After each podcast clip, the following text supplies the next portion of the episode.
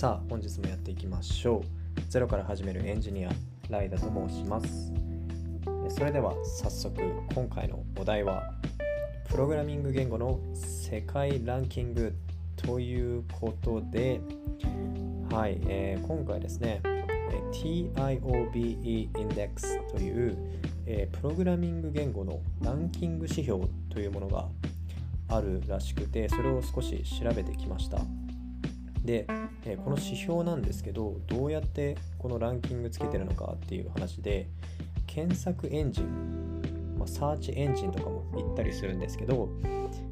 そのトップ6サイト、上位の6サイト、皆さんご存知の、Google、YouTube、Yahoo などなど、あと3つがですね、自分は馴染みがないんですけど、MSN、あと Wikipedia、ブロガー、この6つのトップサイトの検索数を元にした指標になります。 TIOBE Index、 この指標がですね、毎月更新されていくらしくて、直近の9月のですね、ランキング10位から1位をご紹介していきたいと思います。ランキングだけでは1分で終わってしまうので、その言語が何に使われているのかなどお話ししていこうかなと思います。では早速、第10位 SQL、 続いて第9位 PHP、 第8位 Assembly Language、 第7位 JavaScript、 第6位 Visual Basic、 第5位 C#、 第4位 C++、 第3位 Java、 第2位 Python、 そして第1位が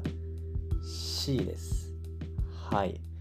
こういった感じのランキングになってます。もう一度言うと、第10位から SQL、PHP、Assembly Language、JavaScript、Visual Basic、C#、C++、Java、Python、C。こんな感じのランキングになってました。本当に直近の9月ですね。9月のランキングでした。はい。で、今回は第10位からですね、お話ししていこうかななんて思ってるんですけど、今日思いついたというか、どうやってやっていこうかなと思ったんですけど、今日から1日ずつですね、10位から1位までそのランキングの言語を少し細かくお話ししていこうかなというふうに思います。そっちの方がですね、僕の理解も、リスナーのさんの理解も深まるかなと思いましたので、はい、早速 SQL について少しお話していこうかなと思います。まずですね、SQL 実はプログラミング言語ではなくてデータベース言語の一つになります。はい。そもそもデータベースとは何ぞやっていう方にですね、少しお話しすると、データベースっていうのが、少し難しい言葉になっちゃうんですけど、構造化した情報またはデータの組織的な集合であり、通常はコンピューターシステムに電子的に格納されています。データベースは通常データベースマネジメントシステム、略して DBMS で制御します。はい、データと DBMS およびそれらに関係するアプリケーションをまとめてデータベースシステムと呼びます。多くの場合はこれらを総称して単にデータベースと呼んでいるっていう感じですね。データの塊とかデータが整頓された、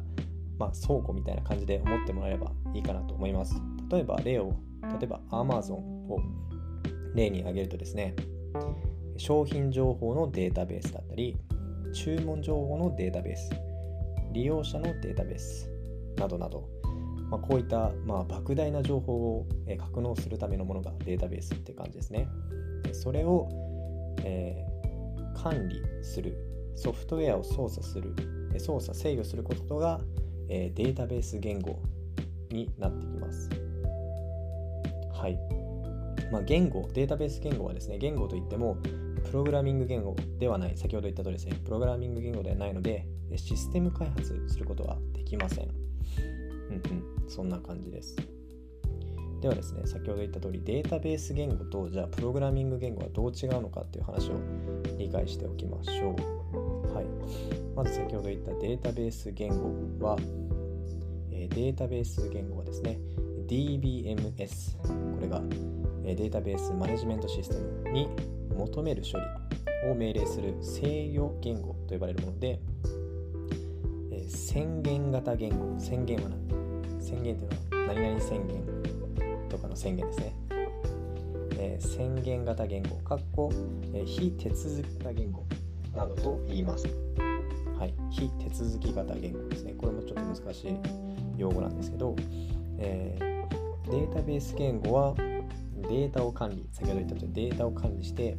ユーザーが指定した条件に合致するものを見つけ出すためのもので、それ以上の機能はないと。シンプルなんですけど、他の言語と文法仕様が全く異なるので、そうですね、本当に全く別物というふうに捉えてもらっていいと思います。ユーザーがですね、システムの命令でデータベースにクエリっていうものを送ります。クエリっていうのは、データベース、さっき言った DBMS に対する問い合わせ、要は検索ワードみたいなのを送るんですね。こういう情報が知りたいよっていうデータが詰まってる、倉庫にですね、検索をかけるっていった感じですよね。で、送って、そういったクエリをデータベースに送って、返ってきた値をユーザーやシステムに返すっていうことをやってくれるのがデータベース言語になります。では、プログラミング言語っていうのを簡単にですね、先ほど非手続き型言語がデータベース言語だったんですけど、その逆で手続き型言語になります。プログラミング言語はプログラムの本体、プログラムの本体を作るときに使う言語になります。なので、プログラムの行う処理手順を記述し、コンピュータにどういった処理をするのか指示するための言語ですね。はい、そういった感じで SQL はプログラミング言語ではなくデータベース言語でした。はい、では今回のお話ししたことのおさらいをしていきましょう。まずですね、プログラミング言語のランキング指標っていうのがありました。それは TIOBE Index と呼ばれて、そのどういった感じでどういうふうにランキングをしているのかっていうのは、検索エンジン、サーチエンジンと呼ばれるトップ6サイト、 Google、YouTube、Yahoo とかですね、その検索数を元にする指標でした。で、その指標で先月9月のランキングは10位から SQL、PHP、Assembly Language、JavaScript、Visual Basic、C#、C++、Java、Python、C でした。今回はですね、第10位の SQL について学んでいきました。SQL はプログラミング言語ではなくてデータベース言語でした。データベース言語というのは、データベースにクエリで DBMS への問い合わせを送ることで必要な情報を操作要求することができる言語ということでしたね。はい、明日はですね、第9位の PHP について学んでいこうと思います。はい、今回のですね、